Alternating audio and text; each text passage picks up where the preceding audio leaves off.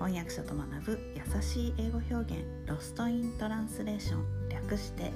ロストラの時間です。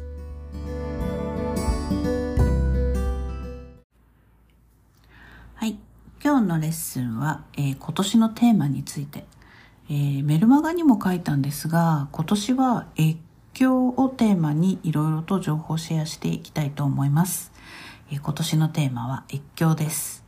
越境と聞いてまず最初に思い浮かぶのは国境かもしれません。え、水曜日の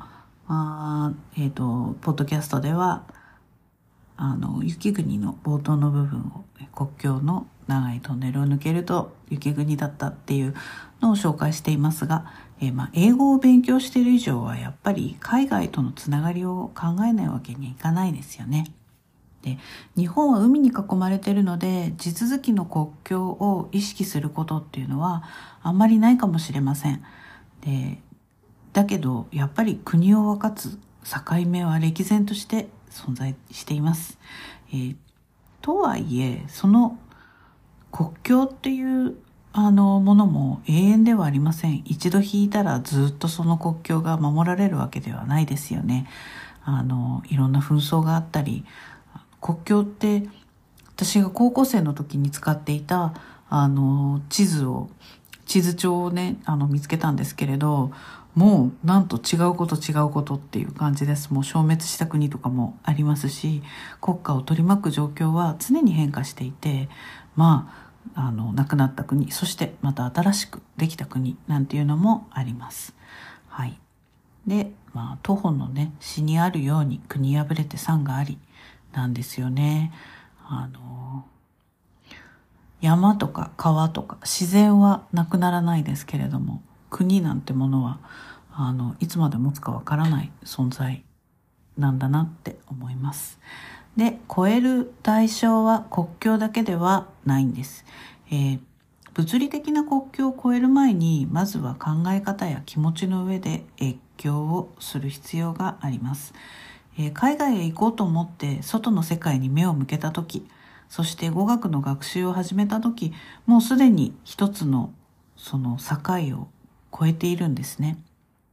で英語や海外の文化を学ぶことで皆さんは、まあ、いわば精神的な越境をもうすでに成し遂げているんだなと思います。えちょっと大げさに表現してみましたが、えー、要は日本に住んで日本語を話している自分っていう存在の、まあ、枠組みを一旦外してみようよ。えもっと世界の、え外の世界を見て固定観念とか思い込みとかを払っていこうよ。ということをテーマに、えー、まあ、今年はいろいろあのお話ししたいと思っています。はい。今日のレッスンはここまでです。こ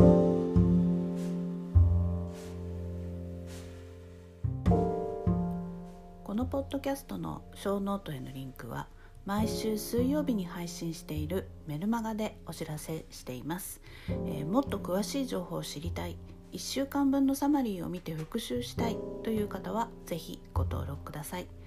えー、人間は今日聞いた話も明日には7割忘れてしまうと言います是非サマリーを見ながら復習してみてくださいえメルマガではレッスンの情報などもお届けしています